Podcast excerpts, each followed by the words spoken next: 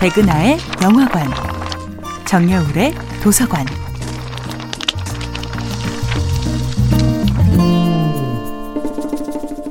안녕하세요. 여러분과 아름답고 풍요로운 책 이야기를 나누고 있는 작가 정여울입니다. 정여울의 도서관에서 이번 주에 만나고 있는 작품은 셰익스피어의 오델로입니다. 오델로는 사랑하는 여인 데스데모나를 지키기 위해 베니스의 모든 고위 관료들이 모인 자리에서 자신을 변호하지요. 오델로는 괴상한 마술을 부려 순진한 내 딸을 유혹했다고 주장하는 브라반시오에 맞서서 차분하게 자신의 입장을 이야기합니다. 내가 부린 마법이 있다면 내가 살아온 이야기를 있는 그대로 들려주어 이야기에 목마른 그녀에게 진실한 감동을 준 것 뿐이라고 말이지요. 그녀는 제가 겪어온 위험을 사랑했습니다. 그녀가 제 아픔을 동정해 주었기에 저 또한 그녀를 사랑하게 되었습니다. 그 순간 험악했던 원로회의 분위기가 돌변합니다. 오델로를 혼쭐내기 위해 모였던 베니스의 원로들은 오히려 그에게 흠뻑 반하게 됩니다.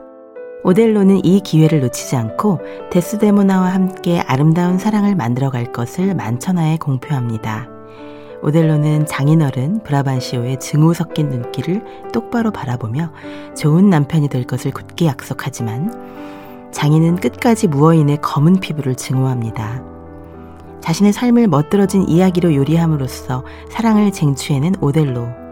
게다가 전쟁에서 승승장구한 공로로 사이프러스 총독에까지 오른 오델로. 그리고 그런 오델로를 미친 듯이 질투하는 사람이 또 한 명 있습니다. 바로 오델로 군대의 기수로 일하고 있던 이아고이죠.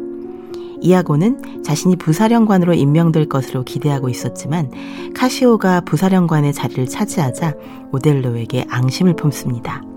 이때부터 오델로의 비극은 전혀 예상치 못한 방향에서 시작됩니다. 오델로의 귀를 오염시켜야지 이 독을 오델로의 귀에 불어넣어야겠다.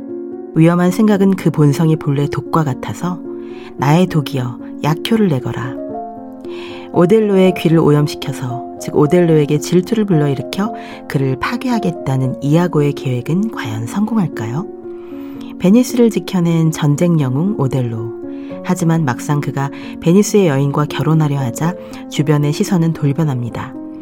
용병으로서의 의무는 환영하지만 무어인과 베니스인, 즉 흑인과 백인의 인종적 결합은 용납할 수 없었던 것이지요.